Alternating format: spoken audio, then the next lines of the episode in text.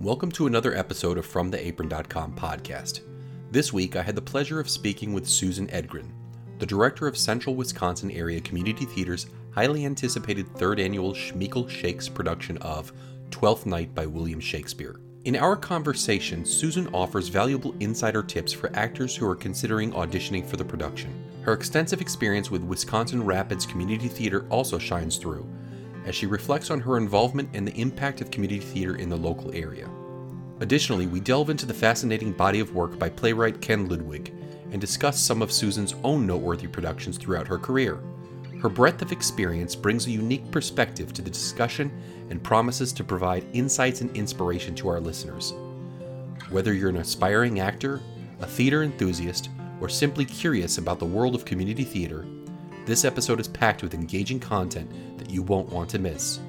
Sit back and join us as we delve into the wonderful world of theater with Susan Edgren on this episode of FromTheApron.com podcast. Let's get started. Hello, everybody. Thanks for joining us today. Today, our guest is Susan Edgren. Uh, she's directing an upcoming performance of Shakespeare's Twelfth Night with Central Wisconsin Area Community Theater in Stevens Point, Wisconsin. Uh, some other upcoming shows there are Crazy for You, Holiday Radio Show, Leading Ladies, and Post Mortem. Susan, Susan has acted in such shows as recently Anne of Green Gables and Noises Off, and directed shows such as Vanya and Sonia and Masha and Spike, Moon Over Buffalo, and I think just about every Shakespeare play. Am I right? I wish. No, no. But I uh, let's see through CWACT because they were the ones. Uh, there are two community theaters in my area. I live in Wisconsin Rapids, and we have one as well. But CWACT is the one that started the Shakespeare. So I've directed Much Ado and uh, Midsummer Night's Dream. There, uh, Midsummer was two years ago, and that was our debut uh, performance for Schmeeckle Shakes summer Shakespeare program. So I saw some of the photos on your Facebook page there of the Schmeeckle Shakes, uh, the Midsummer Yeah. Night's Dream. Uh, what a great venue! good. it looks like um, people. is. It, looks like there's like permanent seating, but also people can like bring picnic chairs or bring uh, like Yes. camping chairs. Maybe bring a picnic. You tell me. Right. Yes, it, there's a whole picnic area that you don't see because it's behind us, behind the audience. But also, that pavilion was built, it's fairly new. It was just built about, uh, let's see, well, four years ago. Yeah, and they built it with, they wanted to bring entertainment in mind, and they told uh, our producer, Joe Nowinski, that uh, they had the community theater in mind as one of the places that they wanted to come out, you know, and bring entertainment. And so uh, Joe and I kind of got this started. It was his baby to begin with because he made the first introductory meetings. Uh, Park Reserve is run and owned by uh, the local college, UW at Stevens Point. And uh, he made that contact, and then he kind of put out feelers amongst CWAC people if anyone was interested in helping him on this. And uh, I jumped, I leapt with both feet, hands, nails, teeth. I said, Yes, please. So we have been partners in this now. This will be our third year. This will be your third year. And- You're doing uh, uh, Twelfth Twelfth night, Night. like I said, 12th night this year, yes. and your performance dates are August 18th, 19th, 20th, Yes. and yes, auditions are e- just over a month away in uh, right. June 19th, on the 19th 20th. 20th. All right. Right. Tell us about your Yeah. audition process. Uh, well, because it's community theater, you know, and because we have, I will have a majority of people who have never done Shakespeare before audition for me. We have a handful of people now, well, especially since, uh, let's see, uh, Much Ado was about seven or eight years ago. And so everyone who was in that show with me now has, you know, some background. Uh, we do have a two or three, handful of core members who actually have at least a bachelor's degree in theater. And then uh, my husband and I, of course, have master's degrees, and we know Shakespeare. we we know, and that was I have an MFA in theater directing from the University of Minnesota, and my my specialty was classic repertoire, especially uh, Shakespeare. So yeah, I've been waiting for a vehicle like this to just happen. So anyway, I like to have a level playing field. So no one comes in with a, a memorized, you know, monologue or soliloquy. Please don't. Uh, I want everyone to cold read. I pick scenes just like I do for any other play, and it also gives me an idea of who who reads, just reads, you know, well or best, and who can sort of uh, make something out of the language without studying it. Although I do encourage everybody, please read the play. I do that for every play. People call me or send me an email. What should I do to prepare? And I said, read the play. you know, and with a Shakespeare, read the play, watch the play, you know, listen to the play. There's no excuse for not getting your hands on a copy of the script, right? Oh, I know. But believe me, you know, around here I've run into it lots of times. What should I audition for? Well, read the play. What right. are you interested in? no, it's really easy. But yeah, um, I am. We are growing with uh, Much Ado, and then with Midsummer two years ago, and Tempest last year. The group, you know, around uh, that audition most often are getting more familiar with Shakespeare. They're getting to understand the language and be able to uh, deal with it more easily. And then we're also drawing from kids, BFA kids, especially from uh, UW Stevens Point campus. They have what an excellent B- uh, Bachelor of Fine Arts. Oh, that has gradually taken over. Well, I have a Master of Fine Arts, and that used to be the case. You get a BA in theater, and then you go to grad school and you get an MFA in acting or directing or scene design or whatever. These days, they're kind of cutting that. You can you get a straight master's, especially if you want to get a doctorate, but an awful lot of colleges are going to the Bachelor of Fine Arts program, which is really it's a college program, but it's um, more like a, a, professional training center. Okay. You know, and these kids, uh, especially as seniors, really get uh, exposed to uh, professional auditions. They'll take their seniors to New York, you know, and they get them auditions for directors, so they get that experience.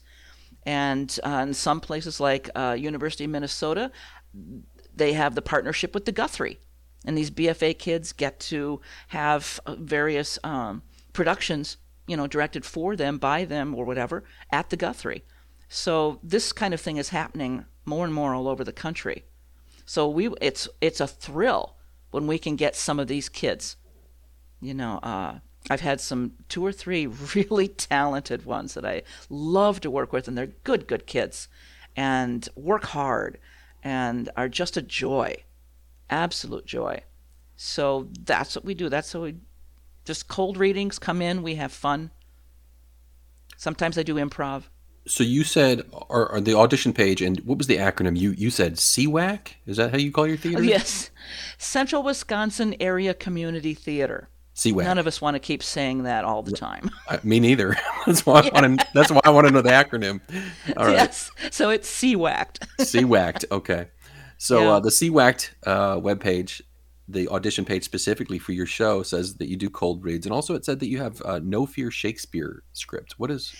Right. Right. Um, someone in uh, we had a we had a, I used to uh, several years ago we had a president of the board of CWACT, who was also uh, an educator. And he brought this up. He would use these No Fear Shakespeare scripts with even his, his high school and his junior, his middle high, middle school kids. So he said, You ought to take a look at it. And I, I was doubtful. You know, I'm an Arden Shakespeare or Riverside or whatever fan. But I looked at them, and they really are quite good when it comes to uh, the actual interpretation, the actual uh, uh, in yeah interpretation or edition, so that way. They base themselves on uh, a traditional edition. It isn't that they don't modernize anything, but what they do is that on one side of the book you have the Elizabethan, and on the other page you have a modern translation. So every time, so you when they're reading the page, they only have they only use you know the left side of the book for rehearsals. But this way, they can read for themselves what these some of these phrases and words mean. If they can't make it out for themselves, they can read it themselves. Then, if they have a question, we can handle it in rehearsals. But this way, I would never be able to get through a blocking rehearsal, let alone any other kind of scene work, because I'd be answering so many questions. what does this mean? Yeah. Yeah. What does this mean? What am I saying? What? Could you explain this again? So the script that you're you're going to be handing out at auditions, the sides that you'll be handing out at auditions, have this kind of common translation or this this more modern translation for them to use as reference, but you As still want them only. to read the Elizabethan side. Oh yes, yes. Okay, We use so- the Elizabethan side. Okay. Yeah. So that addresses some of the concerns for the actors that might be auditioning that might be thinking, "Oh, I've never done Shakespeare before or I have a hard time Right. understanding it." So so both of Mhm. those concerns are out the door. You you, you expect people with no uh, prior experience. You you've given them the translations. Now what about the Mhm. concerns of the audience member that thinks, "Oh, I'd like to go see Shakespeare, but uh, it was always a burden in high school to have to read Home, Romeo and Juliet," or "I don't understand it. I'm not smart enough for Shakespeare." What, what do you what do you have to say to those people? Well, when I talk about when I talk, and I have friends like that. I have a sound designer who's fantastic. I have him do my sound for every single show I ever do in either town. But he's the same way. Ah, I don't know Shakespeare. I don't know. That's kind of hoity-toity. I don't know. And I say, with with the shows that I direct, especially outdoors, because this is it's a shortened version first of all because we have no outdoor lights. It's done within, you know, daylight to it opens at 5:30 so we can be done before the sun goes down. But also it's a shortened version because people are sitting outside, some of them on rocks because they don't all think about bringing a comfortable chair or they're sitting on a hillside, you know, and there's or they're sitting in the sun and sometimes with the sun in their eyes or whatever. So we have a shortened version, but also I go back to my uh, my Renaissance Fair per- performance roots. I spent 10 years as a Renaissance Festival singer and performer of Shakespeare scenes and fun. And so it's, it's all, it's, well, it's a lot of shtick. Mm-hmm. but I, I tell people, if they're, I'm trying to get them to come to my show, like for this one, for, for Twelfth Night, I'm saying, listen, it's not stodgy Shakespeare. I said, for one thing, Twelfth Night, my Twelfth Night is is it's West. I'm putting it in 1855 Gold Rush Sacramento. You know, I said no swords, pistols. You know, cowboy hats. Uh, you know, spurs and cacti that move around. you know, that people hide behind. Um, I encourage my actors, and I did this in Midsummer's too, because that we did a little more traditionally. I put it more actually in a, a, a medieval kind of thing, because just because the costumes were easier to pull together and, and build. But I said um, to my actors, I said, ad libbing is good here. I encourage you to ad lib. Give me anything you want to give me, shout out, you know, audience participation, anything, and then we'll pick and choose what works the best. And you should have seen their faces. They all went, I said, not in Elizabethan. I said, your ad libs are, no, modern, uh, eclectic, use whatever, you know. And I had some actors that were really, really took that to heart and had so much fun. My Oberon and my Puck, especially, had a fantastic relationship. So in this one, same thing. I tell people this is not what you think of as stodgy Shakespeare. This is outdoor, Renfest, shtick, lady with a baby moving through kind of Shakespeare. They run out in the audience, they play around, uh, you know, they involve the audience. I, I steal things from everywhere. In other shows that I've directed, uh, I directed years ago um, the uh, uh, uh, complete works of Shakespeare abridged. You know, where everything is done with your tongue firmly set in either cheek. Doesn't matter. If you ever seen that, it's just nuts. You know, I have not. No, I wanted to ask you about that too. So real Yeah, quick yeah. with Twelfth Night to to finish the um the, to assuage people's concerns there, audience members. I, I would say that you know it's it's silly, right? Twelfth Night is silly. It's a comedy. It's Yeah. It's I don't know. It's just silly. Like a lot of the scenes just stand on their own, right? Like you could see Oh, just yeah. the Oh, scene yeah. of Twelfth Night and be like, oh, it, it, it's happy. Also, right? Like the movie, she's the man. Ma- Amanda Bynes and um, Channing Tatum. It's Twelfth Night. Oh, I haven't. s- uh, No, I haven't seen that. Yeah, it's was- like a it's like a teeny bopper movie, and it is Twelfth Night. Like her character's Oh, okay. name is Viola. Yeah. She dresses up as her brother Sebastian. Um, Okay. The main right, the yeah. uh, what's his name? Um, Channing Tatum. he is his first name is Duke. Orsino? yeah, yeah, His first name right. is Duke Orsino instead of Exactly. instead of the rank Duke. but yeah, Yeah, exactly. In Mike's show, uh, since it's a western, uh, Orsino's court is actually Duke's saloon and gambling emporium, okay, where Toby and Andrew hang out a lot. makes sense. You know, and then Olivia's place is the is the town uh, hotel. oh, You this know, sounds where great. where Malvolio is, you know, the concierge, major domo, whatever. Mariah is the only uh, maid. Uh-huh. You know, they're kind of a thing. And there's a lot of great parts for actors in this play too, right? You said Malvolio. Oh, yeah. There's Festa, Festa, Festi, Festi. Festi, right? Um, yeah, so many great Um, parts for actors in this play. Oh yeah, and I'm doing it actually only 13 actors we're doing this with, and only two of them have to double at all, just some small parts. Because I like to keep people busy. I don't like to drag someone in, you know, for a, a two minute scene in the beginning and then have them sit around, especially in the heat and the the mosquitoes and everything, so they can take a curtain call. I like to keep people busy. So no, it is fun. I mean, the whole title, Twelfth Night or What You Will. Twelfth Okay. Night simply meant because the debut performance happened was on Twelfth Night. Ah, I was for the court. Okay. That's that's the the only reason that title is. And he added "What You Will," eh, which basically means well, whatever, you know, whatever you want. Just I don't care, every any which way. So, and and a lot of and so it depends on you know what does that mean. Well, it could mean literally, as far as the title is concerned, just make of it what you will, or it's what happens in the play. It's like any which way because it's silly. I mean, you've got you've got Duke Orsino. He isn't in love. There, there's, you know, he thinks he's he he's in love with the idea of being in love, and he's really in love with the idea of having it unrequited. he's kind of wallowing like a pig in mud in his unrequited love. So yeah, that's a big that's a theme. Who's feeling real love and who isn't? Who's pretending and who isn't? And then there's the class distinction, which in Renaissance England would be huge.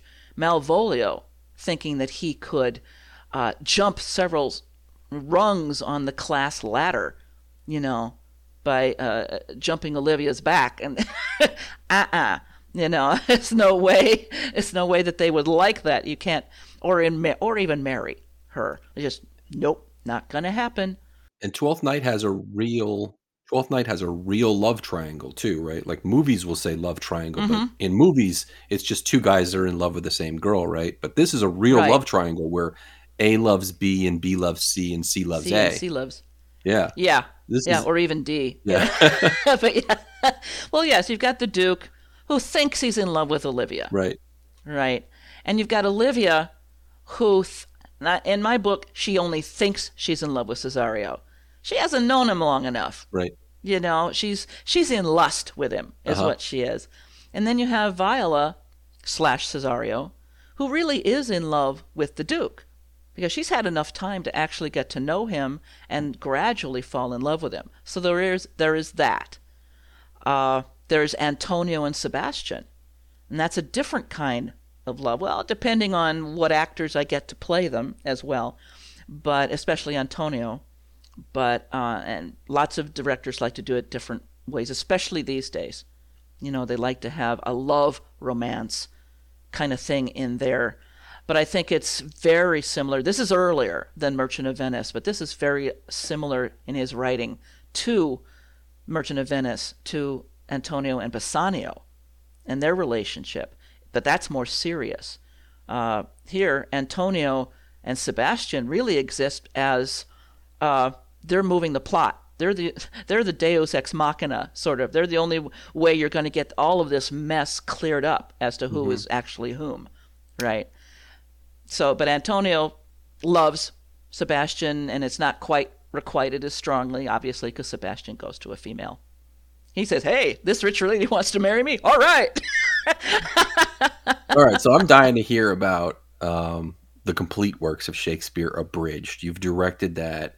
What yes. what is that? Uh, oh, that's been around quite a while. Uh, it was written by um, Austin Tichenor, first of all, and actually he works uh, with the, he's a uh, a writer and with the uh, uh, Folger Shakespeare Okay. Theater right now, and I can't remember the other two his two partners, but what they did is they put this thing together, and it's uh, it takes bits and pieces of various Shakespeare plays, and they it just it's a satirical look. It turns them upside down. It's silly. It's ridiculous. It has a lot of modern uh, anachronisms, you know, in it. And then the second half of the show is Hamlet. They do a 30-minute version of Hamlet and make it as goofy as possible. Uh, you know, because it's all guys, so guys have to play gal roles. You know, which is traditional, but not the way they do it. you know and then uh, and at the end they say, "Well, let's do it backwards," and so they run. they run Hamlet backwards with, with and including with all of the uh, special effects, whatever those may be.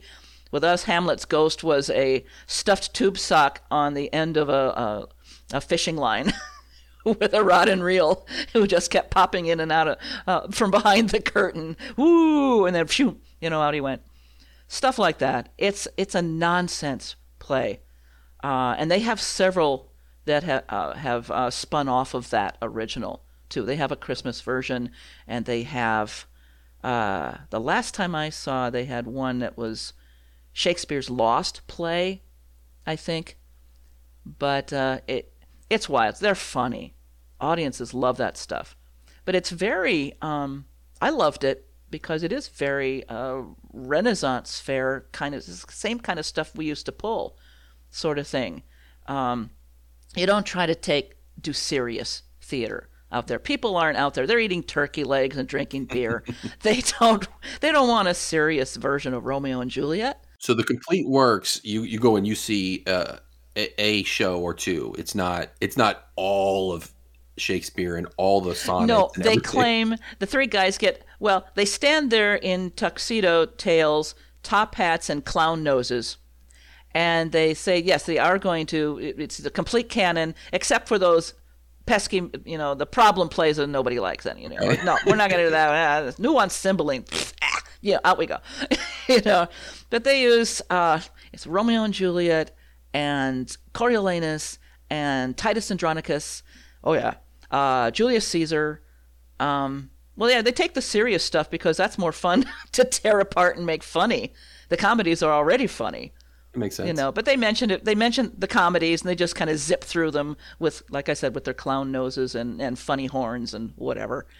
Uh, it's it's not a um, what should we call it? Uh, I can't think of the right word, but it's it doesn't treat Shakespeare with any kind of sacredness whatsoever. It reminds me of the improv, uh, the improv game like Fairy Tale in a minute, where you do like uh, Rumpelstiltskin in three minutes, and then you do it again in a Yeah. minute, and then again in thirty seconds, and then again in ten Yeah. seconds, or something like that. Well, that's what these three guys did. They were all friends in theater and they got and lovers of Shakespeare, but they got together and they just started improvising ridiculousness. And then they basically took the best stuff and wrote it down, you know, so it was official, and then performed it. Are you involved in any of the other upcoming shows at uh, CWACT? Uh not yet. We're still hearing they haven't let anybody know who's directing what yet. Okay, I uh, applied to direct uh, postmortem. Ah, I've done- that's the I've one I was going to ask about. Several, yeah, I've directed several Ken Ludwigs in the past. Oh, okay. I didn't Oh, yeah. realize that was Ken Lud- Ludwig, but the name, just the name itself. Okay, so Ken Mm-hmm. that's a Ludwig, Ludwig. Is uh, Yeah. Moon Over Buffalo, which you've directed. Yes, I've directed that, and uh, at uh, WRCT a couple of years. Well, yeah, I'm trying to remember. COVID makes everything weird. Uh, trying to remember, but uh, just before, yeah, just before COVID, I directed Ludwig's uh, Baskerville, a Sherlock Holmes mystery. Okay. which was and I that's uh, a whole story told with only five actors. Two play Sherlock and Watson, and three others play everybody else. It's like eighty some characters between the three of them. Oh, that sounds fun. So It was a lot of fun. Moon Over Buffalo reminded me uh, quite a bit of that's that's the only one of these that I've seen. Um, that reminded me quite a bit of Noises Off, which you've acted in. Mm-hmm. But Yes. Noises Off is not Ken Ludwig, is it? No. Okay. No. um, Are I- all of Ludwig's plays kind of similar to that? That they're they all have like this this um, gimmick, so to speak. I, I, I hesitate to call it a Um, gimmick, but you know what I mean. the the earliest yeah the the first like i don't know six eight of them do because you have um you have three tenors you know and then you have the other tenor or lend me a tenor. There we go. Then you have the three tenors. And um so that is and then moon over buffalo uh let's see what else oh leading ladies okay. which is also being done by CWAC this year, and we've done it here in Rapids before. Uh, oh boy, oh, he's so prolific, it's ridiculous. But yeah, a lot of them, uh, you say, have the, the farce formula. yeah. But he has sort of gone off. Um, he's got his Treasure Island, which is actually just pretty cool and fun. Uh, his uh, version of Robin Hood, which uh, again is not a farce; it's a rom com, you know, but it's a lot of fun. Okay. Yeah, I've I've got I've got both of those scripts, and I'm be very interested in directing either of those shows one of these days. Moon over Buffalo and Noise is off, and not Ludwig, but uh, but Moon over Buffalo is. They're, they're they're both similar, and then they have like the the on stage and backstage are on stage. like Yeah. you you you, you Yeah. kind of see it's a play within a play, and you see a lot of the backstage action of the play Yes. within the play on stage, which Yes. and, and those two remind me of which what crazy popular play right now, uh, which is the what is the everything goes wrong play, Yes. or so. I would say to like I think it's a good advice to directors out there or theaters out there that you know are maybe like caught up in this like oh we've got to do the everything goes wrong show because everyone's doing it like take a look at Moon over Buffalo take a look at Noises Off um, Mhm. consider those. And also as an audience member too right? Like if you're when you're searching for community theater in your area and you come across these plays go go see them. They're fan if you come across anything by ken ludwig apparently um, Oh yeah.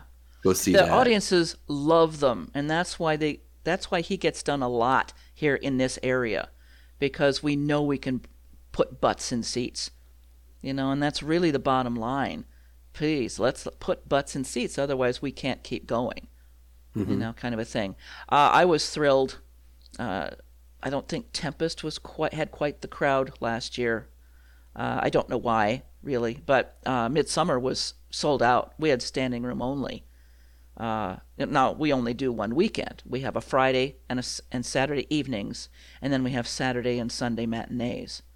But yeah, we were we had a full house on our opening night, and then by Sunday it was we had to people were standing, you know, in the back for the whole show.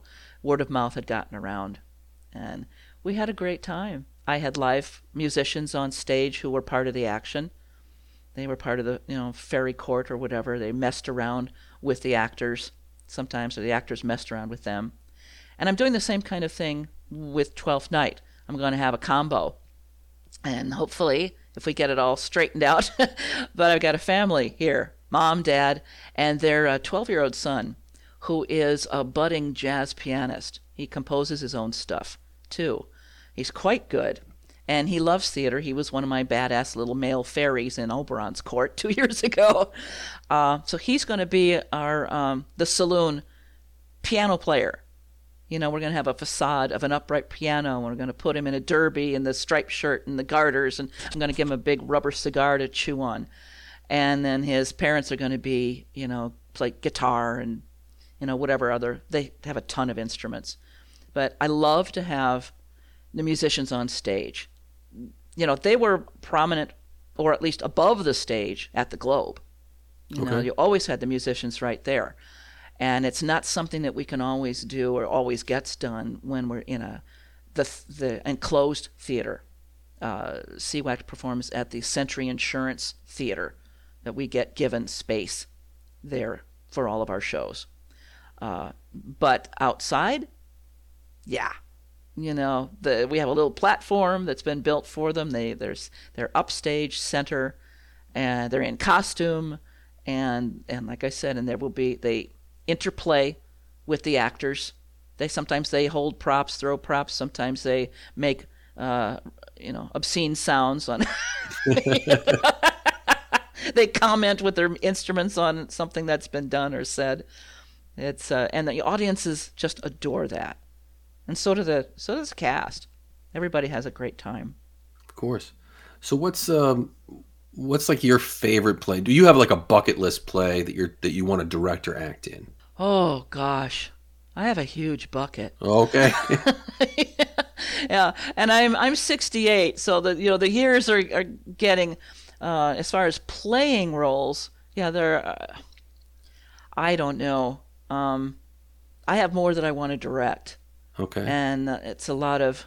I'm dying to direct uh, Macbeth okay. and Richard III. Okay. You know, those two I really, really, uh, I've wanted to direct those two for a long, long time. So we'll see what happens. All right. Uh, yeah, I mean that's I suppose. Uh, there's one on my list, God of Carnage, which was huge on Broadway not that long ago. Uh, I have. I'm waiting to hear. I think I will be directing that in Rapids in uh, two seasons from now. Um, we'll see. You know, but uh, oh, there are all kinds of things. Uh, uh, Moon for the Misbegotten, which is, you know, O'Neill. Uh, that's my favorite O'Neill, and I adore that. But again, it's hard to get butts in seats for serious shows in community theater and small town community theater. It's Yeah. very tough. It's really tough. So I try to look at at least Shakespeare can be exciting if we do it inside. Macbeth's got, you know, fighting and witches and ghosts and all kinds of fun things to do. And Richard III's just he's just such a wonderful villain. So I saw you directed recently Vanya and Sonia and Masha and Spike. That's uh, Yes, I did. Durang, right? Um, Durang. and uh, Durang, Durang, Durang. I love his stuff. I live in uh, near Baltimore, Maryland, and uh, we just Yes. we, we just caught a production of it um, within the past couple months. Uh, my wife and I Oh, at, very a, at a good. theater in Baltimore, uh, community theater Spotlighters, hmm and uh, yeah, we absolutely loved it. Uh, I said in the previous podcast, um, we this this topic came up as well that my wife and I spent the the ride home discussing the meaning, like what were we supposed to get out of that, and uh, I don't I don't know that we got it right, but that's that's how we spent our time. And I think that's Yeah. what you should do with a Durang play, right? Like you Yeah. should, you should Well, Durang, and that was a very different Durang. Oh yeah, You know, if you read his other stuff, I want to direct. There's another bucket list, Baby of the, with the Bathwater. I want to direct that one so badly. I love the dark humor and the satire. But this one, but uh, Vanya was, um, he said it, it's about family. You know, it's simply that. It's about family. And what does family mean? What does it mean to be family? What does it mean? You know, he's working through uh, siblings. And we all, you know, those of us who have siblings, and even if we're close to them now as adults, maybe we weren't always that close, you know, or, you know, there's stuff, there's garbage, there's baggage that goes with, with siblings. And the fact that he uses his parents, their have parents who uh, were in theater or whatever, and insisted on naming them all after Chekhov characters is hysterical. And then he uses little clips. Some of the allusions are to the Cherry Orchard or Three Sisters, but he also goes to the Seagull, you know, and you know it's it's just really really clever, and that the speech that Vanya's got where he just goes ballistic. Uh, I have a uh, well, I have several friends, you know, in these areas who are actors who can handle that, but I got one of them, and he was fantastic. And I even asked, told him, I said, at one when we first started, I said, "You tell me, you let me know if you ever want me to cut anything in that speech. I will. I mean, I've got it. I know where I can cut." He says, "No, no, no, no, no." He says, "I want every single word," because he's a huge Durang fan and we did and that that's one of those plays that the audience didn't know what to make of when they came in but it was really popular they laughed a lot and loved it on the way out if you're an actor, you're a middle-aged man looking for um, uh, a monologue. That's a that's a great monologue, Oh. right? yes yeah that and uh, and actually there's a real chekhov monologue um, i'm trying to think ah but it's a man at a podium he's he's lecturing and he just gradually falls apart because of the topic and what's happening with him, you know, personal or whatever. But it's hysterical. It's just hysterical.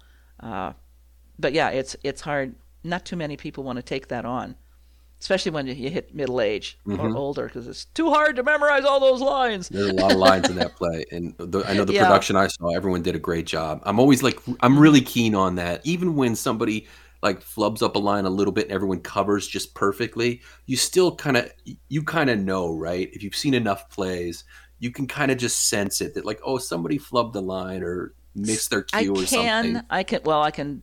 I went to a show here in town just recently, Mhm. and it wasn't even a matter of trying to subtly tell because it, I mean everything just came to a stop. Oh wow! just that I've ever seen that. silence. And then one of the actors even started to giggle because he kept looking at the guy who was actually supposed to literally laugh.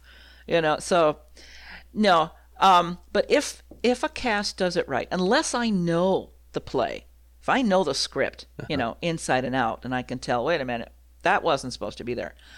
But otherwise, if I don't know the play that well, uh, and if a cast does a good job, I don't nec- no, not necessarily. There are we have some people who are really good at improv around here and can cover if something happens and you'd never know, Oh, okay. you know. So that's always fun. Yeah. Yeah, but that not every cast has that. You know, the the the, the deer in the headlights silence is really more of the same thing, or someone starting to flub a line, and then going all the way back to the beginning of the line and repeating it so they get it right. You hear that a lot. Mm. Um, you know, and so I work with my cast members. Um, directing community theater is teaching. I wanted to be a collegiate professor at one point in my life, and that didn't happen for me. But working in community theater, I have actors from the age of 8 to 80, you know, and some have never been on stage before, some are old vets, uh, but everybody has something to learn. And one of the things I work with my people on is this is live theater. You're human beings. You, you might have a brain fart, you know. So don't panic. You know, try to move on if you can. I said, and everyone else, if you're on stage with this person, this person is your family member and they're looking to you for help. Uh, be prepared. You know, uh, always have something in your minds. Because frankly, during rehearsals, there are certain actors that do have a hard time, and, and I've been on stage with, with people like this, and I've had been in a show where it was just the two of us on stage, and I knew the the spots where he had problems, and I just had to go home and write down. I had to create ad libs, I had to create extra lines, and be prepared in my head to throw those out to get us back on track. Oh, you're you're kinder than me. I like to be prepared, I've and I don't like to be left there with egg on my face. I've done Zoo Story, and I think oh yeah, I think that is the hardest. Like I, I've never done a one man show, but you know, but just a huge monologue. I can do a huge monologue. I can do a four or five page monologue, which Zoo Story has. Mhm. But, um, but a, just a two man show where you know if, if it's if the other person's not speaking, guess what? It's it's your turn. You know, Yeah. It's your line.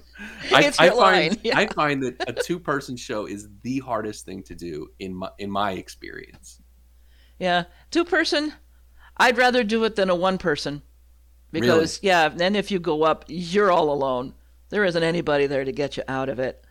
Uh, people have been trying to a certain certain person has been trying to convince me, you know, to do a one woman show that she really likes, and I'm just going, not, nah, no, no. Well, I want to value thanks. your time here today, and I have one Yeah. more question for you, and then I want to help. I want to ask you to help me do like a call to action to our audience here. So, my Okay. one more question for you is, uh, what is the single most important thing that you think someone can do at an audition? Okay, that's easy. Um, actually, maybe not easy to do, but it's easy to say. I want to see energy. I want to see effort. Don't stand there, you know, with your script and and talk like this and read like this and oh, and you know, be prepared. Read the play. Have an idea if you can if it's been made into a movie, find the movie. watch it, have an idea of, of what this is. But I, re- I want to see energy. I want to see someone who is ready to try anything. And, you know, uh, it doesn't mean they have to be jumping around the stage. That's usually counterproductive. But, you know, show me some energy, some life. Uh, you don't have the, the you don't have the lines memorized, but you can still read with life and joy and energy.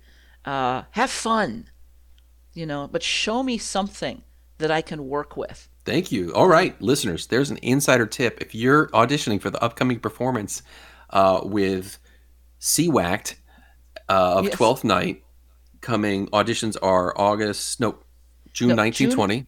19th and 20th, 6:30 at what we call the Shack. That is, uh, it's on Minnesota Avenue. It is uh, the rehearsal space for okay. CWACT and and production. They have a scene shop and costume shop and prop shop and everything. You've got an insider tip from Susan Edgren herself. That's exactly yes. what she's expecting. Now you have no excuse. Uh, the play is available on the CWACT website. The uh, the specific, yes, the No Fear Shakespeare version is available mm-hmm. to download there. Uh, so dig around that website. Uh, go audition. If you're not in the Wisconsin area, you should just get on your favorite search engine and search for community theater near me and mm-hmm. Go watch a show, go audition, go uh, volunteer, to work backstage or set. You know, we have a fantastic crew now here at WRCT, Wisconsin Rapids Community Theater. Just people who have said, you know, I'm retired now, or I'm, you know, whatever reason because of my life circumstances, and I have all this free time, and I've always wanted to be involved somehow. And we have a great scene building set and a prop building, you know, uh, crew now. Uh, but yeah, community theaters need everybody. We need people who want to come in and help with advertising and poster, printing up posters or designing or whatever. We need people to help build sets and props and costumes. People who are interested in lighting either hanging the lights and focusing them or running or preferably both or and sound you know design and running uh, stage managing you know and uh, as well as the acting and the directing so if you have no experience no experience with any of these things if you're not an actor yes. audition but you want to you audition if you don't have experience yeah. building sets that's okay they'll put a drill in your that's hands we'll teach you yep. yeah, they'll teach you yeah can you hold a hammer have you got a hand at least one to hold a hammer or a drill. You will be appreciated. Am I right? yes, yep. very much so. In any community theater. Yep. Uh, yes, all around the country, we all are always, and I know that for a fact because I, I uh, took a, a, show in 2013 to the National Association of Community Theaters uh, uh, country national finals, and where it came in third, and I was nominated for Best Director. But nice. I learned from that. I met so many people in community theaters from all over the country, and I took workshops on how to get butts in seats and etc. and how to get volunteers. So I know every single community theater. I don't know any of them that say, "No, we have enough people. Thank you very much. don't need anyone else." Nope, nope. yep. Doesn't happen. All right. That's all I have for today. Thank you so much for joining us today, Susan. I really appreciate it. Well, thank you, Jason. This was fun. Indeed. This was fun. And um, I wish you all the success in the world on your podcast. I'm just doing this for you guys. Thanks. Thank you so much for joining us on this episode of From the Apron.com podcast. We truly appreciate your support and engagement. Before we wrap up, we want to remind you to check out our show notes at FromTheApron.com. There you'll find all the important audition information, including links to download the No Fear Shakespeare script for Twelfth Night and details about the upcoming performances in the central Wisconsin area. If you happen to be in the Denver area, don't forget to explore the audition and performance information for Sherlock Holmes, The Case of Alice Faulkner. We hope you find these opportunities exciting and worth pursuing. For those of you outside these specific areas, we encourage you to use your favorite search engine to discover community theaters near you. Getting involved in your local theater scene can be a rewarding and enriching experience. Once again, thank you for listening to our podcast, and we sincerely appreciate it when you share our episodes with your friends. Your support means the world to us.